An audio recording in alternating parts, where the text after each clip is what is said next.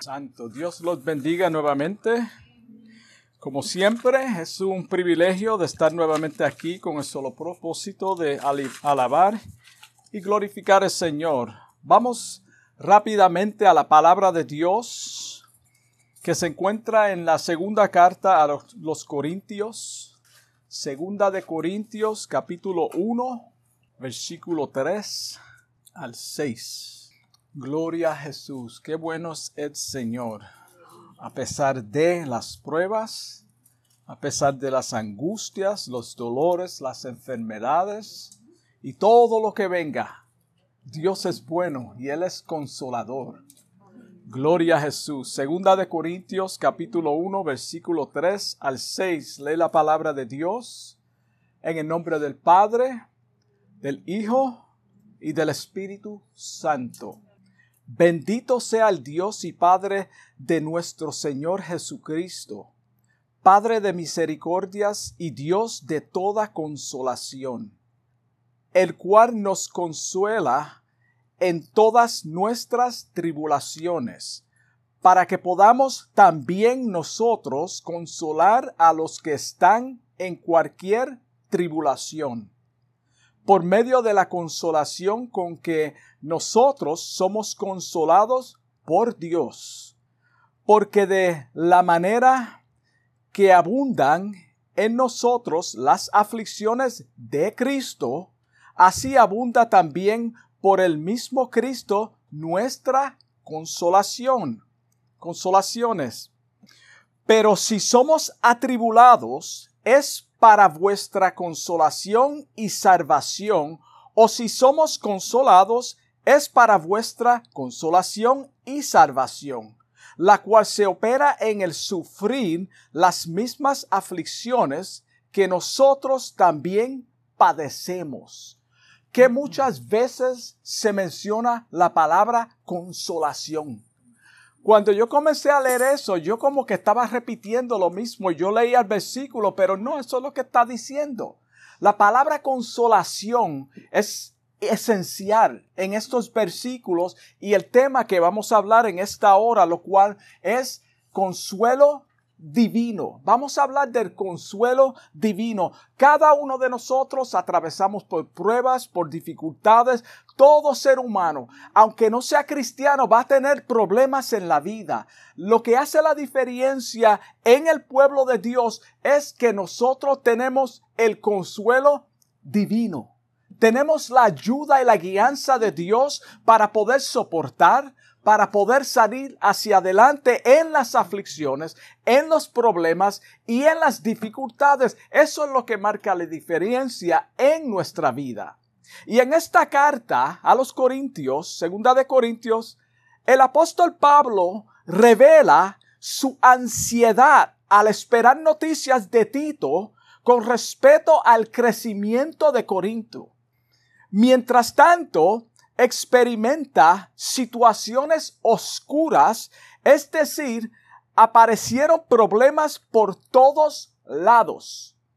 Pablo fue azotado de muchas maneras. De afuera conflictos, de dentro temores. Algunos querían dañar su reputación atacando su persona su enseñanza y su carácter. Todo esto estaba aconteciendo. Es por eso que su introducción, cuando él abre esta carta como, apóstol de Jesucristo, era necesario que se identificara como apóstol de Jesucristo. Eso era necesario porque los creyentes de Corinto lo tenían en baja estima. Ellos lo tenían en baja estima. Por lo tanto, Pablo menciona todo, todo esto para establecer la legitimidad de su ministerio e ilustrar la naturaleza de la verdadera espiritualidad. De la verdadera espiritualidad. En el versículo 1 de ese capítulo les dice que su llamado apostólico es por la voluntad de Dios, no fue por el hombre, tampoco él se autoproclamó a sí mismo. So esto es importante, Dios a mí me llamó, yo hablo de parte de Dios, ustedes me están criticando, pero mi llamado no fue de, ser humano. Eso es lo que está diciendo. En segunda de Corintios, capítulo 10, versículo 10, les escribe de la siguiente manera concerniente a lo que estamos hablando. Porque a la verdad, dicen, las cartas son duras y fuertes, mas la presencia corporal débil. Solo que decían de él, tú eres un flojo. Cuando tú estás por allá escribiendo, tú eres fuerte, pero tu carácter es débil cuando está en presencia nuestra. Y la palabra menospreciable. En el versículo 11 les dice, esto tenga en cuenta la tal persona que así como somos en la palabra por cartas, estando ausentes, le está diciendo Pablo, lo seremos también en hechos, estando presentes. So, estamos aquí viendo el por qué Pablo tenía que identificarse o abrir esta carta con lo que él dijo. Y es por esto. En esta carta a los Corintios, él hace una presentación de la intervención divina de Dios en su vida personal y ministerial. Esta carta, segunda carta a los Corintios, es una autobiografía de Pablo donde él expresa y cuenta en detalles todo lo que ha sucedido en su ministerio con un propósito para que ellos entendieran que hay una ayuda en medio de los problemas, en medio de los conflictos. Y tenemos que tener en mente que esta congregación de Corintios era una iglesia donde había todo tipo de personas de diferentes caminos y habían tanta maldad. Imagínate nuevos convertidos, todos en un solo lugar, con sus malas costumbres, con sus pruebas, con sus debilidades, y tú los junta todo en un mismo lugar. Tú vas a tener problemas porque hay que educar al pueblo. Eso es todo lo que está aconteciendo en, este, en esta congregación. Comienza este primer capítulo alabando a Dios como su fiel amigo que nunca lo ha desamparado y quien le ha fortalecido en medio de las tribulaciones. Hay esperanza. Yo sé lo que estoy diciendo. En el capítulo 11, versículo 23 al 28, describe en detalle algunas de sus pruebas y sufrimientos que por amor al Evangelio sufrió. Y a veces tú escuchas personas que dicen, yo quiero ser como Pablo.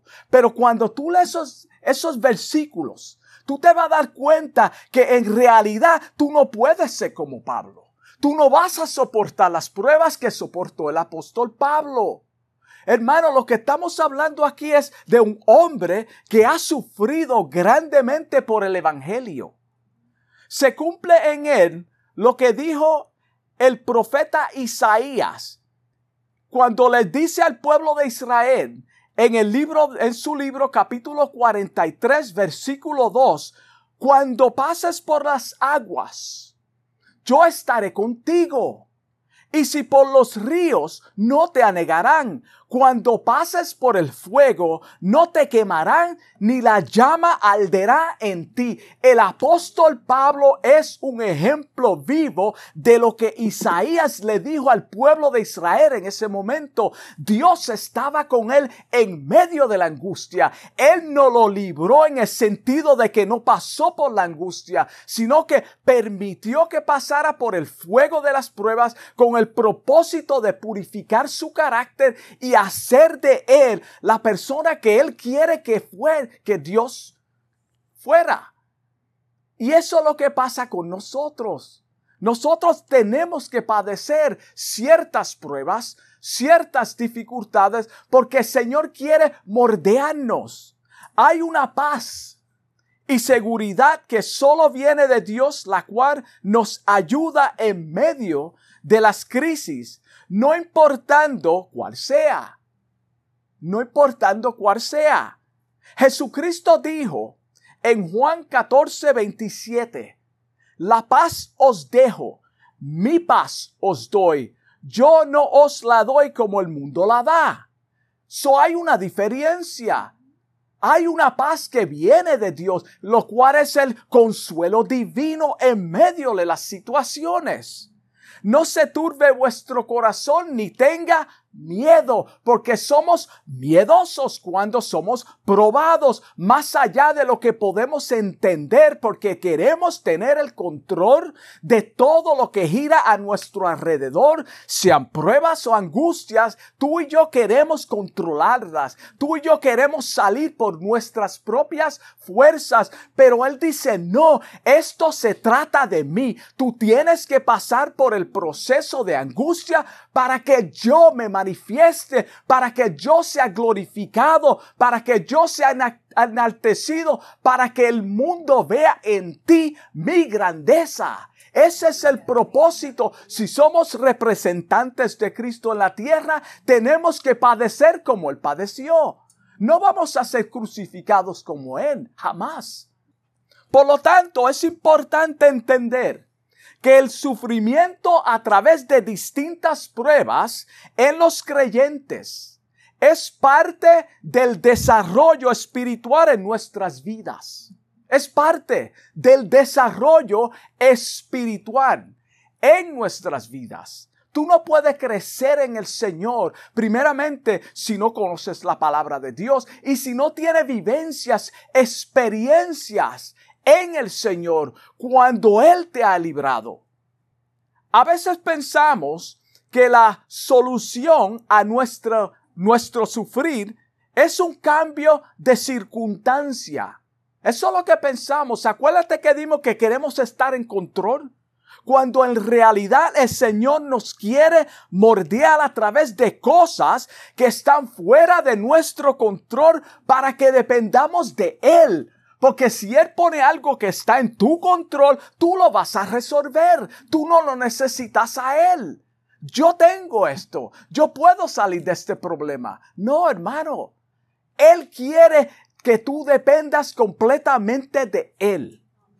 Mientras todo anda bien en nuestra vida y no hay una dependencia divina, jamás te podrás identificar con aquellos que están atravesando por situaciones difíciles. Tú no puedes aconsejar a una persona si tú no has tenido vivencias.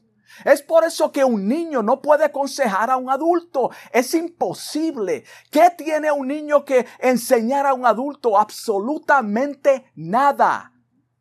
Todo aquel que pone la mano en el arado, seremos procesados por el fuego de pruebas para que Jesús sea glorificado a través de nosotros.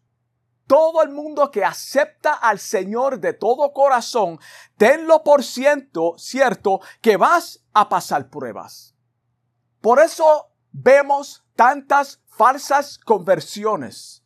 Cuando las personas hacen una conversión y viene la prueba y no se ven más jamás vienen al Señor, a la iglesia, porque son experiencias que solamente Dios lo da cuando Dios llama a la persona, cuando el Espíritu Santo habita en el hombre, que tú puedes resistir las pruebas porque es Él que te está probando. Por lo tanto, una persona que no viene con un corazón sincero, no viene a través del Espíritu Santo, no resiste ¿Por qué? Porque no puede soportar.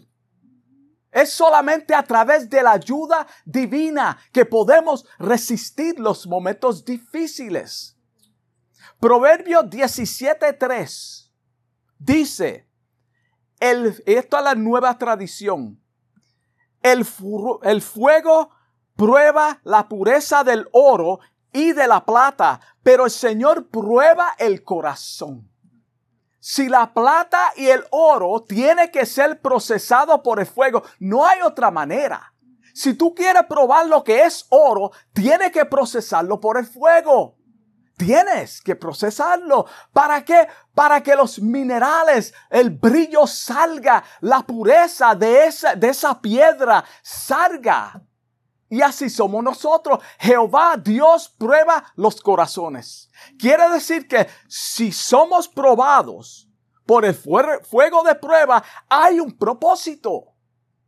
Hechos 14, 22 dice que es necesario.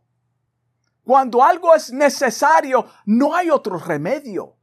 Es necesario que a través de muchas tribulaciones entremos en el reino de Dios. no podemos evitarlas. Es lo que estamos diciendo. Cuando una persona se convierte al Señor, hay que educarlo en la palabra de Dios. Tú vas a pasar momentos difíciles porque el Señor tiene que probar tu corazón a ver si tú verdaderamente has sido, llamado por Él. Si analizamos la vida de Job brevemente, sin entrar en detalles, te darás cuenta que en el primer versículo de su libro, que él era un hombre de Dios, perfecto y recto. Así lo describe la palabra. Acuérdate lo que él hacía. Temeroso de Dios y apartado del mar, pero había un problema. Él no había sido probado como el oro en el fuego. Lo tenía todo. Sin embargo, cuando fue procesado, es que pudo ver a Dios obrando en su vida. Mientras tanto, voy a seguir haciendo sacrificios por mis hijos. Todo está bien, pero cuando estoy en el fuego es cuando yo veo a Dios. ¿Qué le pasó a Daniel cuando estaba en el horno de, de fuego? Es decir, tuvo que haber una dependencia total en el Señor en medio de su pérdida, enfermedad, para que, para tener una vivencia personal en Dios. Era necesario. Una cosa es adorar y servir al Señor, aparentemente, cuando no hay problemas y cuando las cosas marchan bien. Cuando los vientos de pruebas están azotando tu vida, entonces es otra cosa. Es fácil cantar en medio de los tiempos buenos. Es fácil aconsejar a personas cuando todo va bien. Pero cuando tú estás siendo procesado por el fuego de las pruebas, es cuando Dios quiere que más, cuando Dios quiere que más le sirvamos, que más brillemos, que más hablemos a las personas del Evangelio, que más prediquemos, que más oremos. Wow. Después que Job pasó todo el proceso de la prueba, él confesó, él mismo confesó en el capítulo 42, versículo 5, mira cómo dijo, de oídas te había oído. En otras palabras, yo estaba bien hasta que pasé por el momento de prueba. Yo no te conocía así personalmente. Fue solamente cuando tú me procesaste, porque ahora yo te puedo ver. Yo entiendo que tú me vas a sacar de este problema. Mas ahora mis ojos te ven. Él no está hablando físicamente que lo vio. Es la experiencia. Yo tengo vivencias. Tú me procesaste y salí vencedor porque tú estabas conmigo en medio del fuego. Santiago 1.2 nos exhorta a alegrarnos. ¡Wow! Alégrate, hermano, se te murió tu mamá. Alégrate, dale gloria a Dios. Caíste enfermo, dale gloria a Dios. Hermano, eso es fácil decirlo. Yo estoy diciéndolo por mí. No es que yo estoy diciendo ustedes, somos todos iguales. Es fácil decirlo, pero es otra cosa cuando tú tengas que vivirlo. Es lo que le pasó a Job. ¿Va a seguir sacrificando a tus hijos? ¿Lo vas a negar? Mas ahora mis ojos te ven, dijo él. Pero tenemos que alegrarnos en medio de la aflicción. Dice, hermanos míos, cristianos. Porque acuérdate, ¿quiénes son los que tienen la, el consuelo divino Los cristianos no son los mundanos, son los nacidos de nuevo, los creyentes que dependen de Dios en medio de las aflicciones. Hermanos míos, tener por sumo, no solamente gozo, por sumo gozo es máximo. El gozo máximo que tú puedas imaginarte. Eso es lo que tú tienes que tener cuando tú estás siendo procesado. Sumo gozo. No solamente gozo, hermano canta, brinca cuando halléis en diversas pruebas. Esto es una contradicción a lo que tú y yo conocemos. Los próximos versículos muestra los beneficios que acompañan las pruebas. No vamos a entrar en ellas, pero los especifica. Hay una bendición del por qué tenemos que gozarnos y alegrarnos sumamente en las pruebas. El Señor te dice en Mateo 11:28, venid a mí todos los que estáis trabajados y cargados, y yo os haré descansar. Esto es en medio de tu aflicción. Venid a mí. ¿Qué es lo que hacemos a veces? No vamos a Él acudimos a otros medios buscando otras soluciones cuando Él claramente nos dice, venid a mí los que estáis trabajados y cargados y yo os haré descansar. El descanso es interno. Cuando uno está preocupado pierde el sueño, no duerme, se enferma. El descanso es divino. Llevad mi yugo sobre vosotros y aprended de mí que soy manso y humilde de corazón. Tú, tú, vas a estar con Él en el mismo yugo. Sin embargo, Él es quien va a estar cargándote. Tú no vas a, a estar haciendo el trabajo, es Él. Y hallaréis descanso para vuestras almas. Dios en todo su aspecto es consolador.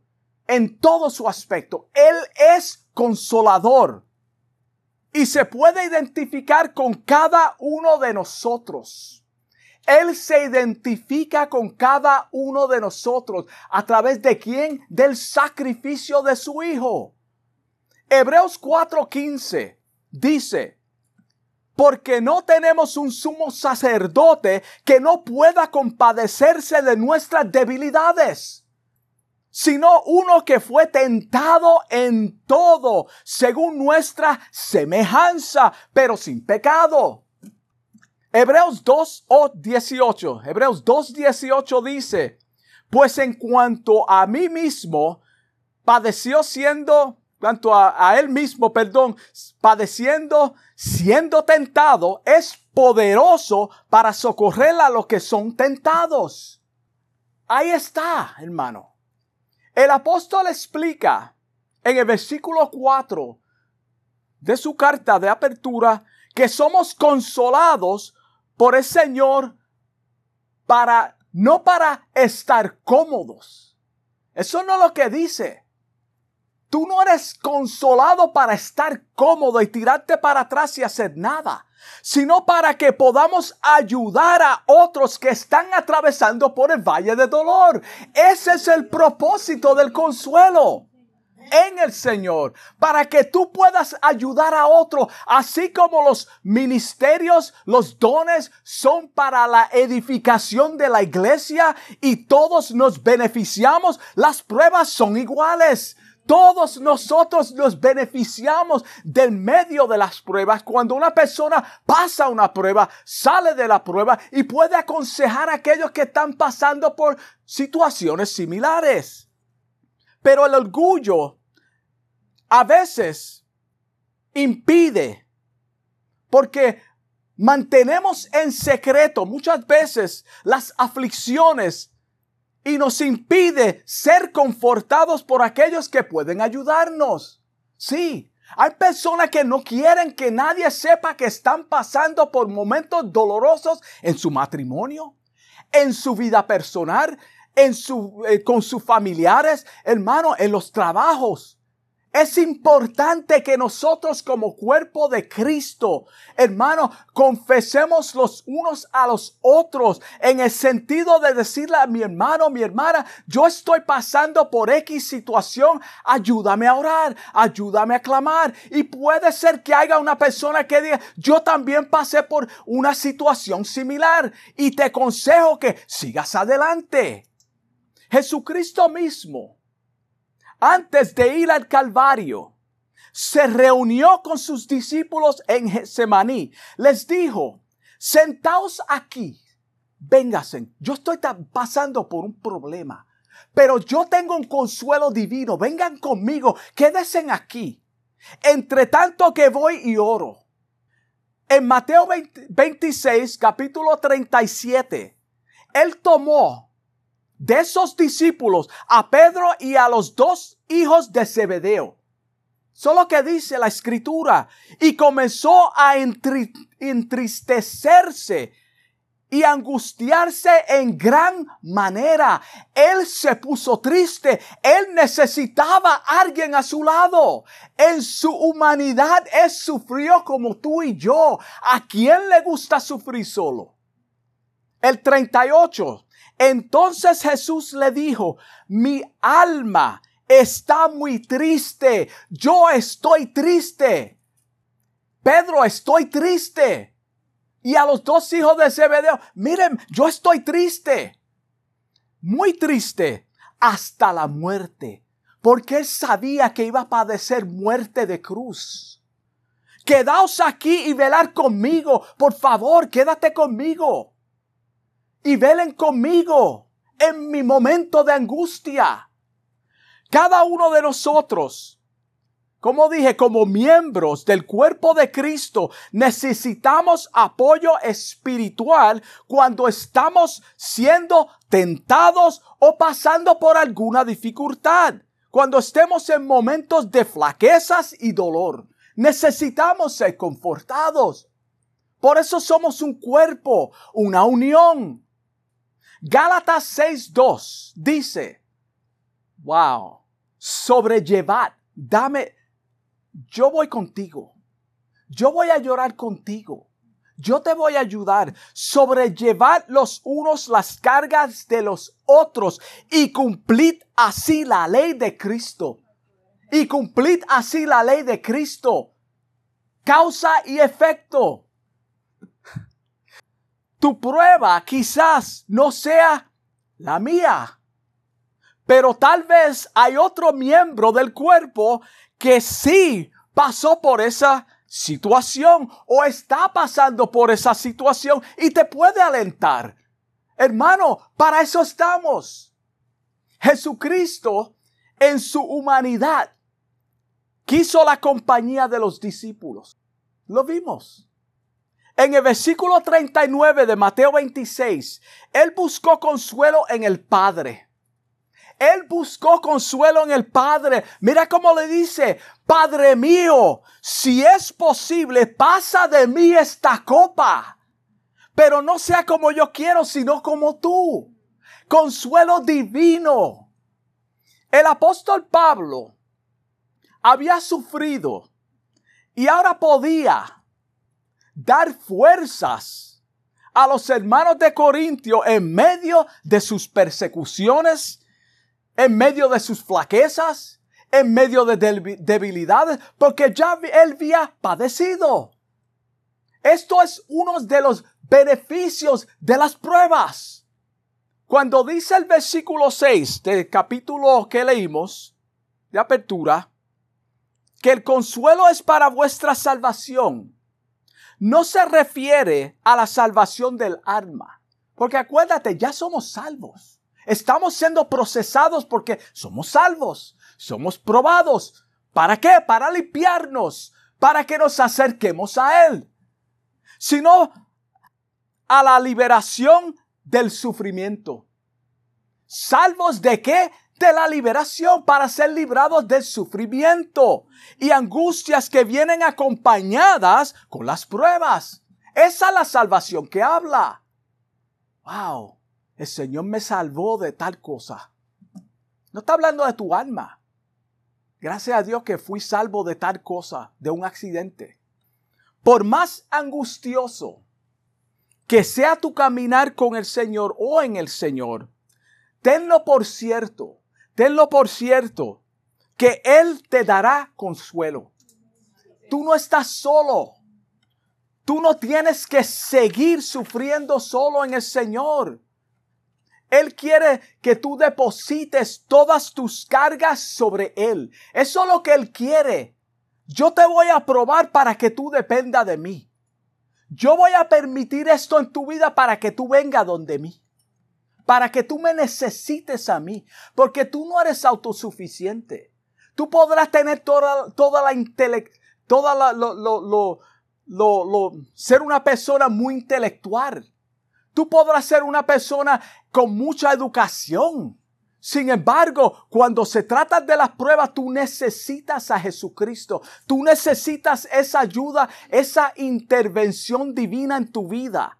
El Salmo 46.1 dice, Dios es nuestro amparo. Dios, no eres tú. Dios es nuestro amparo, nuestra fortaleza, nuestro pronto auxilio en qué? En las tribulaciones, en la angustia, en los momentos de dolor. Cuando quieras enganchar los guantes, cuando quieras rendirte. Y con esto concluimos. Si en esta hora te encuentras en medio de pruebas y aflicciones, no te rindas. Tenemos con nosotros y en nosotros morando el consolador divino, el Espíritu Santo. Jesucristo lo dijo. Jesús antes de partir de este mundo rogó al Padre, rogó al Padre por ti, por mí, para que os diera el consolador para que esté con nosotros para siempre para siempre hasta que Él venga a levantar a aquellos que son sellados. Va a ver que tú tienes el Espíritu Santo y va a ser arrebatado. Por lo tanto, tenemos redención hasta que Él venga. En Primera de Corintios capítulo 10 versículo 13, el apóstol nos enseña que las pruebas y tentaciones que pasamos son comunes a todos los hombres. Estamos hablando de la humanidad, no, no varón. Son comunes. Sin embargo, nuestro Dios es fiel.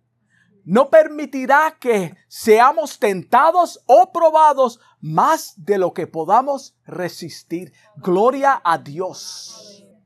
Él no va a permitir que tú seas tentado o probado más de lo que tú puedas soportar. Él te conoce mejor que, tú, que ti mismo.